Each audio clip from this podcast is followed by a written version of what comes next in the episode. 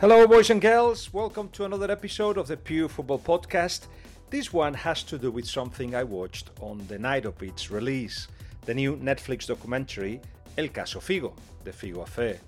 This is, of course, the very famous story of Portuguese Ballon d'Or winner Luis Figo and his contagious world record transfer from Barcelona to Real Madrid.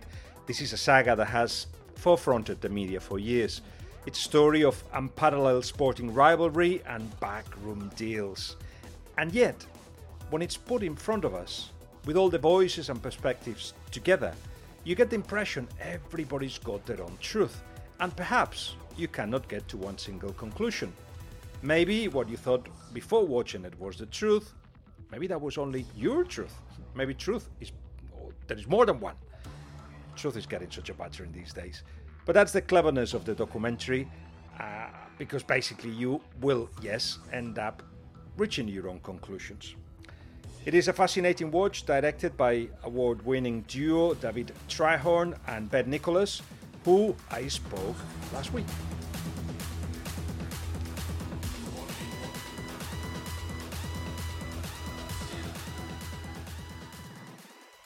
Guys, last night, the, the, first night of the documentary on Netflix, I had loads to do. I started watching it at one o'clock in the morning and also messaging a lot of people because I knew they were watching it too. So we started commenting on it, and a lot of questions that I'm going to put to you came out of of, of that chat on uh, on WhatsApp, and it will help this conversation. David, Ben, first of all, how are you, and what have you been up to in, in recent weeks? Um, we're just recovering from a, a busy few days uh, getting everything ready, uh, making sure all the kind of behind the scenes stuff was uh, ready to go, and uh, yeah, we're just uh, kind of in recovery now. PTSD from uh, from finishing a big project like this. Because David, this is the sort of thing that you, of course, have to invest in, not just while you're making it, but also the post production and, and promotion of it takes a lot of time. Yeah, I think we actually when did we finish the project, Ben? In April. Kind of April, yeah. So it's been a a few months of kind of uh, other stuff. Yeah, and that and that you know the project overall was a sort of it was well. Uh, 18 months in terms of our role, but probably two years in terms of the, the whole development and securing access um, to, to the relevant people. Um, so yeah, once you once you finish a project like this, it, it, it's a huge part of your life that you're sort of devoting to one very, and in this case, very small topic. You know, ultimately, we're mainly talking about three weeks in the summer of 2000. That's true, but at the same time, it's one of those stories that people have speculated about for years. Now that you have delved into it and looked deeply into the story, can you tell us from your point of view why it is a story that remains so clear in the minds of so many people? Well, I think I think everything we see now about modern football, you can almost put back to to that moment in 2000. You know, that's uh, ultimately this is where the the moment Florentino Perez arrives, builds his Madrid. You know, no no no Figo, no Galacticos, uh, no Perez, no sort of the Real Madrid dominance of the of the last certainly in Europe of the, of the last decade. Um, uh, it was the first kind of astronomical transfer in that sense. It completely completely redress the balance of the, in terms of the rivalry between Barcelona and Real Madrid. So I think, you know, it's a transfer that still resonates today. And I think, as you said, it's already creating, as we probably knew it would, it's already creating heated debate in Spain. Um, and despite it being 22 years old, it still feels quite raw, I think. What's quite clear is that there are, this story still divides people in Spain. And for anybody to put a, together a project like this, I feel it had to come from they had to come from the outside world of Spanish football because that they could offer, as you did, a more neutral perspective. So, Ben, you had that in mind that you were, or, or did you, uh, that you were an outsider looking in and could therefore see the whole situation from a more neutral point of view? Yeah, I think that was something we were always really keen to do. Obviously, to obviously to tell the story, to give the context to give some of the history, but to always kind of for us to remain neutral, which was easy for us because we we genuinely have no uh, foot in either camp or, or any allegiances to either either either club or anything, despite being we're huge football guys. Uh, uh, but we're very aware that you're never going to please everyone in, in that sense. But in the film, we always wanted to say, never feel like you're saying this guy's a liar, this guy's good, this guy's bad, these fans were right, these fans were wrong. We never try to kind of judge anyone in that sense, uh, and uh, hopefully the audience can make up their own mind. But as you say, everyone's going to have their uh, their own favorite person or their own uh, their own you know, personal slant on how the story should be uh, should be taken. For those that don't know the details of it, is the story of a very loved Barcelona captain and player who very much represented the Barcelona values and then decides to join Real Madrid. What happens in the middle and how the transfer takes place is what gets explained in different ways by all the people involved. That's what uh, you see in the film. Uh, did you go, David, into the story with intention to resolve what happened, or were you just trying to put across what everybody has to say? The, I guess the first thing that we did was a real sort of deep dive into researching the story, and that was kind of going through all four sports papers on a daily basis for months and months and months in the lead up um, and a lot of the backstory of sort of similar contract disputes between Figo and other players at Barcelona. And it was just getting a really, really, really, really clear timeline of events and finding every time someone had spoken about it. And I think we'd worked out some of the main protagonists had gone on record, but usually, usually quite briefly. Uh, Figo's agent, Jose Vega, had never spoken on it, so that was a huge testimony kind of missing. And it was this feeling that kind of and, and it comes up a lot in the documentary. Everyone has their truth. Everyone has their version of the truth, and I think it was quite quite clear uh, as we began interviews that everyone had. I'm not going to say they were unreliable, but everyone had a very different account. And I think we then realized it would be a big mistake if we were suddenly going to try and make a documentary that was our version of the truth. Because otherwise, all it's going to be is just one more version. So, it, and, and, from a filmmaking perspective, it's much more fun in a way to pit all these different accounts against each other and have the, the, the narrators almost contradicting each other on a constant basis. And it, so it leaves the viewer kind of guessing as to who's telling the truth, who isn't telling the truth. And I think it would be wrong of us to suddenly take a clear uh, position to say, actually, this is what happened, because I don't think anyone anyone quite knows exactly what happened. Um, and I think even the, even the guys when there was even even the main narrators and there's five main people inside the deal, as we know, um, Florentino Perez, uh, Juan Gaspar, uh, Figo himself, his agent Jose Vega, and then Paulo Futre, who's kind of acts as an intermediary between Figo's camp and Perez.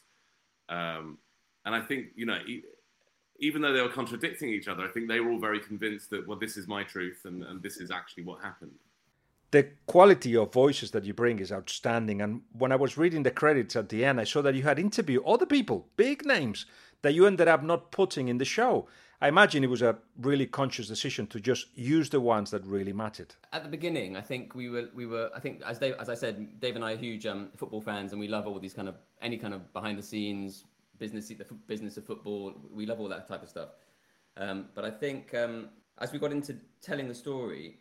Uh, I think we realized that a lot of the time in these kind of books you read, articles you read, you have a slight feeling of uh, being on the outside looking in on a story uh, and, and, a slight kind of detachment. And I think that in some ways that can work really well in a book or in a long read or, or something. But in a film, uh, that will kind of kill you if you're feeling you're a few steps removed from the actual story.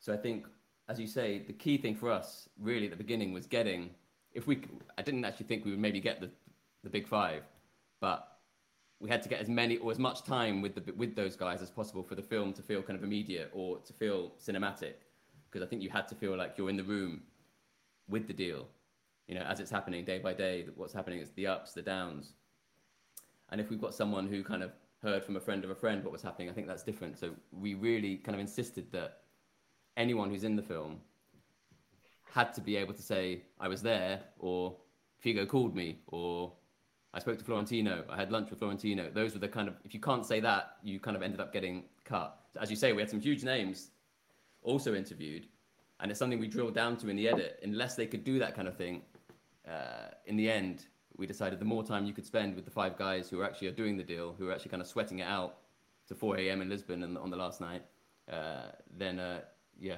then that's that was almost the condition you had to be to make it into the film. The job of a filmmaker is not only to put all the information and the voices together, it is to do it in a way that is engaging and dramatic. And you use a trick in which somebody's telling something, and then you put the face of the others as if they were listening, uh, yet again as if they were in the same room. I've never seen this before, and it's fascinating because you see the faces reacting to what they are supposed to be hearing. I don't know if you can disclose whether you actually put the quotes to the interviews as they were, uh, you know, they were listening to it, or was it just a trick, a dramatic trick that helped you convey the drama of it? it it's it's a bit of an editing trick. But it's yeah no our, our editor Sam who who is actually Spanish he's from he's from uh, Tenerife um, but but been in London for years. Um, no, that was something that he was sort of working on, and and we just thought it worked really well because it, it's so much.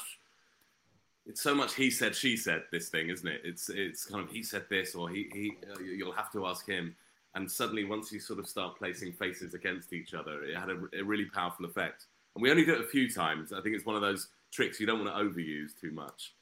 Um, but well, yeah, it works. I think, especially around when we're talking about the pre-contract, I think it works really well. We won't go into detail because you have to watch it. But of course, the fascinating thing is what happens within the days in which a transfer gets completed. But having worked in documentaries before, I know how hard it is to get the caliber of interviews that you got. Tell us about the process of getting your interviews. Well, we always we always had um, we knew at the beginning we had Figo on side, and he was actually um, he was key really in getting in getting most of the most of the, the big five. He, still has a relationship with Paulo Futre. He still has a relationship with Jose Vega. Um, he's able to pick up the phone to Florentino, uh, and uh, and uh, we actually uh, had um, contact with Gaspar quite early as well. Uh, so I mean, Florentino was the Florentino was the one which I thought we would have to live without, really. Uh, um, but as the film picked up steam, as Figo's as our relationship with Figo maybe became, he you know began to trust us more. Enjoyed working on the film. Kind of got got into the idea of having a film about the about the whole summer. Uh, then that was something that we were working. Kind of the film was eighty percent done by the time we got uh, in the room with Perez. Uh, but that was a fantastic kind of a fantastic kind of last quarter of the film to know that we had um, the big man. I haven't heard Figo talk so openly about this. Florentino Perez doesn't give interviews. Pep Guardiola chooses very carefully his projects. And, and this must be something that really hurts him, of course, because Figo is the godfather of, of Pep Guardiola's son. Uh, and they were very, very close, as you portray in the film, but perhaps not so much now.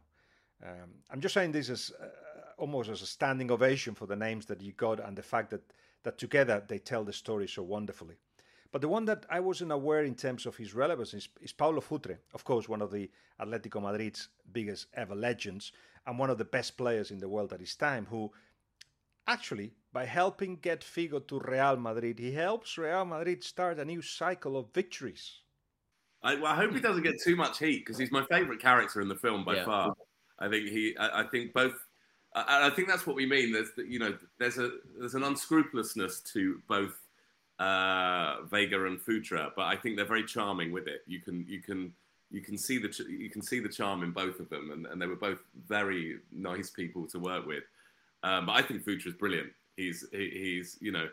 Uh, I keep saying he's probably the best interview I've ever done, and I only asked him three questions, and he ended up speaking for about three hours.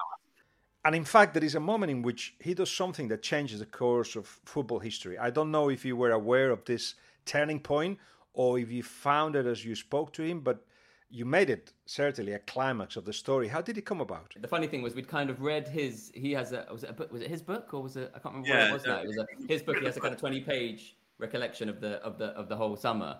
Uh, and the funny thing was we we got this interview. He came he came one evening after we'd uh, spent time with Luis. Uh, so kind of Luis called him and he kind of came down, and uh, Dave and I had thought it would be amazing if we can get half of this 20 pages he's written his book for the film. And we'd written a kind of, we spent the night before thinking he might come. So we'd done like a two pages of questions. I think Dave sat down and said, the first question, you know, tell us how that, how that story unfolded. And he just, just went for kind of two and a half hours. He, he literally telling the whole story kind of word for word almost. And, and in his uh, own, his own manner, as, as Dave says, he's kind of, he's, him and Vega are kind of the two the kind of guys you dream about as uh, directors, I think, for in terms of interviews. Just the storytelling is uh, unreal, really.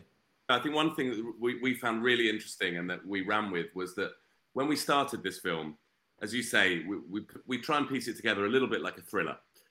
Um, and we saw it as this kind of heist movie, and in, in the sense that his Florentino Perez he's trying to uh, basically steal the shiny diamond that is Luis Figo at Barcelona to cement his own power and to get one over on his rivals, essentially. And, and that's the heist. I think what we never were quite aware of was that there's another heist going on, um, and it's Futre and Vega who are going after the commission. And, and in a way, you, you can see, and I don't know, it's fair, uh, that Figo's this kind of pawn in the middle of this story between these sort of these these two power grabs going on. Um, but I think that's that was the surprising element of the Futre Vega story that we that we weren't quite aware we set out that there's there's this other kind of these this other machinations to try and get Figo to go to Madrid. It's an hour and 44 minutes long, and yet I would have watched another hour of it. I imagine there must be some things that you left out. Is there anything you can share with us that, that you had to leave out of the film? There's no pig's head. Uh, I think, again, as Ben was saying, because we constantly wanted to be in the room and tell the story in a very present tense way, that you know you're you're you're you're, you're not looking at you're never looking back on things retrospectively. We're always kind of in the moment. And the pig's head was one we've been asked it so many times. Why isn't the pig's head there? And it's because no one actually noticed at the time. It was one of those things that you know there was the, the image came a few days later, I think. Um, and actually, there's one tiny shot of it uh, that's been filmed, and it's the pig's head's tiny and you can barely you can barely notice it. It, it, it, someone it hits Roberto Carlos on the foot, I think, and bounces off him, and he he doesn't even really notice it. I don't think so. It's, it's one of those things that was a great image when zoomed in on for the papers, I think, and everything. But in terms of uh, actual video footage of it, it was uh, yeah almost almost nondescript. Were you both present for the Pep Guardiola interview? Because the feeling I got listening to Pep was that he had a he had to bite his lip and that he was a bit uncomfortable because of the you know this transfer story really really hurt him for many years, and I'm sure the relationship has not been the same with between Figo and and Pep. Uh, did you have that feeling too that that he was still very careful for Pep to talk about about all of that and think back of that time? I think there's a bit of um, there's probably uh, and it just happens in life uh, and, and probably happens a lot with footballers. They move clubs and they go to different countries, they do different jobs, and they kind of just drift apart. And I definitely get the sense that, uh, you know, without wanting to speak for them, that, that that friendship has sort of just drifted apart slightly. So there is probably something slightly hurtful. I don't know, Ben. What do you think on, on in terms of Pep wanting to do it? Yeah, I think I remember at the time thinking he was maybe yeah holding holding back the real ramifications for their relationship post post transfer because uh, we know there hasn't been that much contact since then.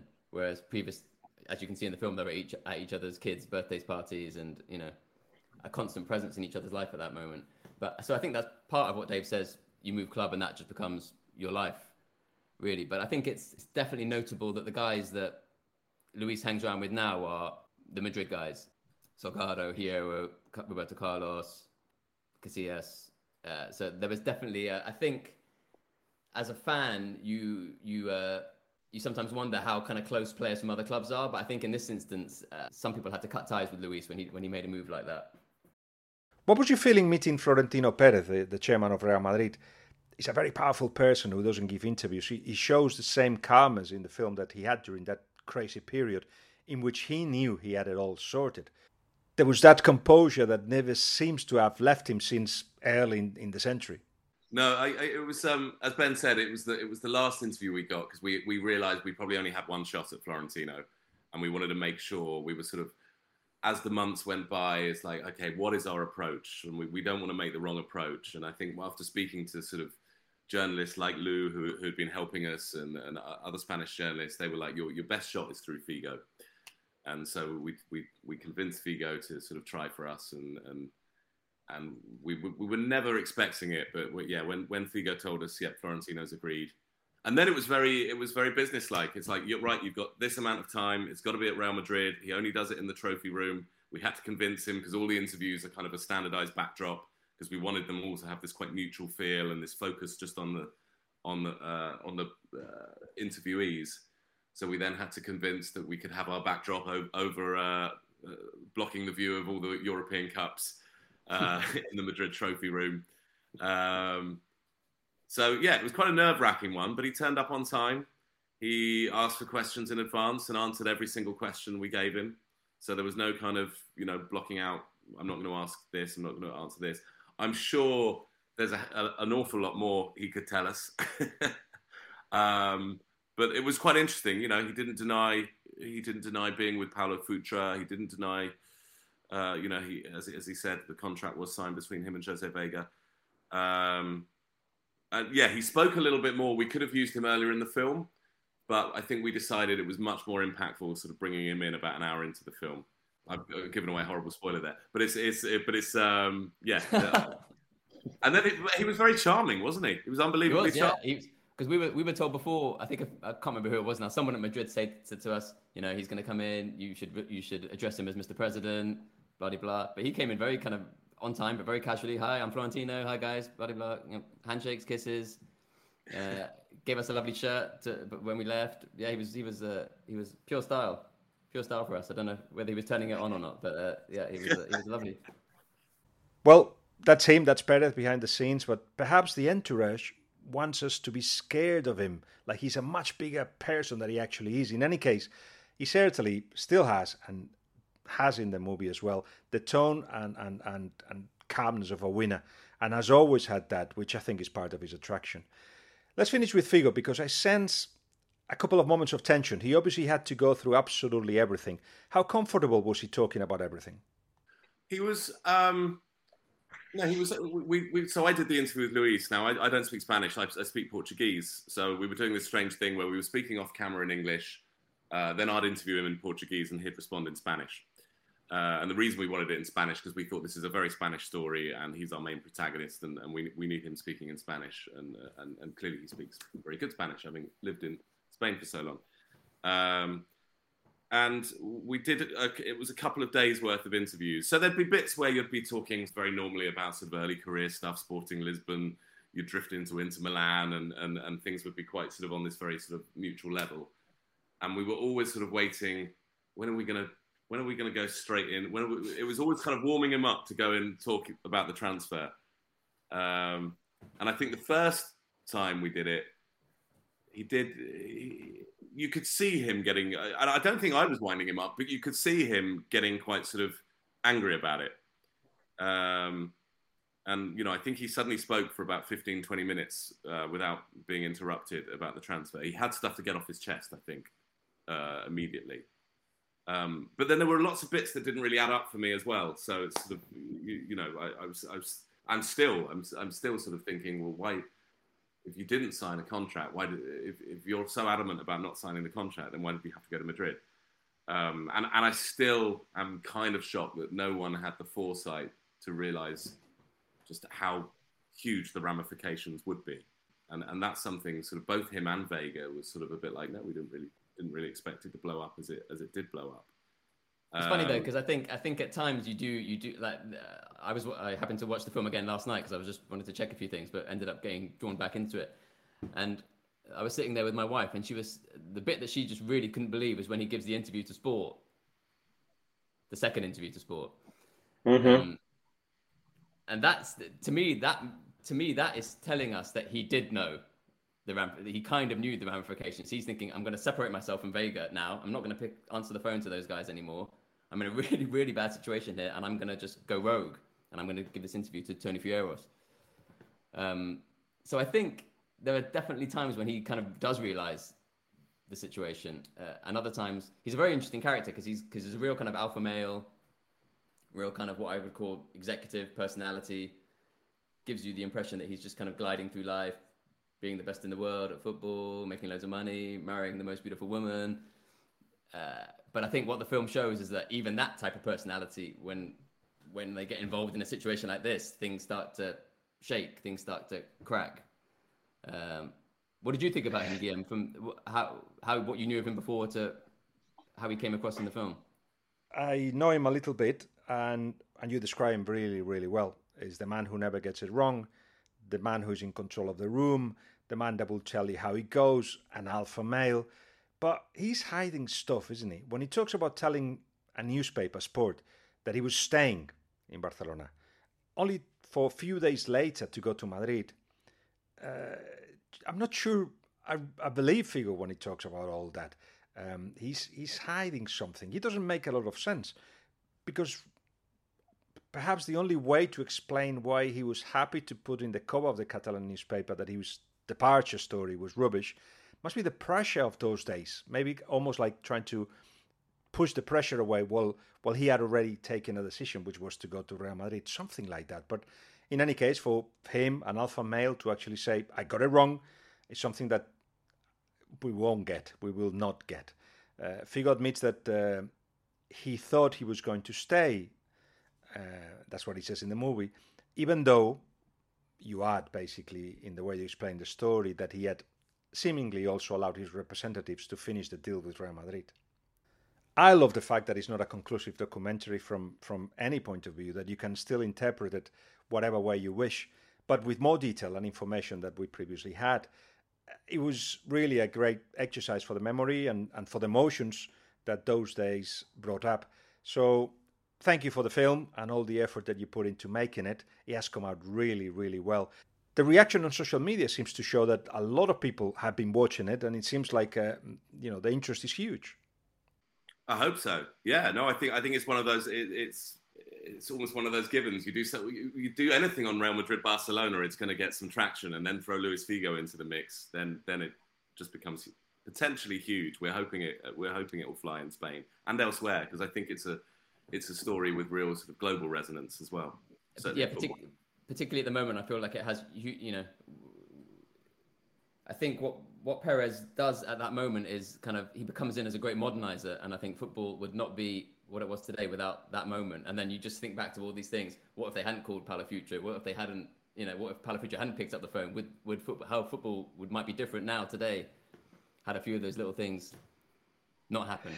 This makes me think that the reaction Florentino got from the world of football with the Galacticos was very similar to the one that he got with the Super League from fans, which was, What the hell are you doing? You take it football from us. You're a businessman. You don't know anything about football. And of course, he got it right before anybody else. Uh, in that time, anyway, with the with the Galacticos, with the idea of bringing brands into a bigger brand to make every brand bigger, and you know create commercial deals that brought more money into football, which will then allow to bring more Galacticos, that kind of vicious circle. And football is a mirror of society. And just like how capitalism took over society, it's also taking over football. So it's only normal that the rich clubs want to get richer. And it's only normal that the Super League comes back again. With the Super League, though, you, you start wondering, um, thinking back at that time of the Galacticos, if, if Florentino is showing us the way again. The, the vision of Perez has always had a lot of pros and cons, but he's certainly always been ahead of his time in football. David, Ben, thank you very much for your time, and, and I hope the film goes really, really well. Thanks so much, Guillem.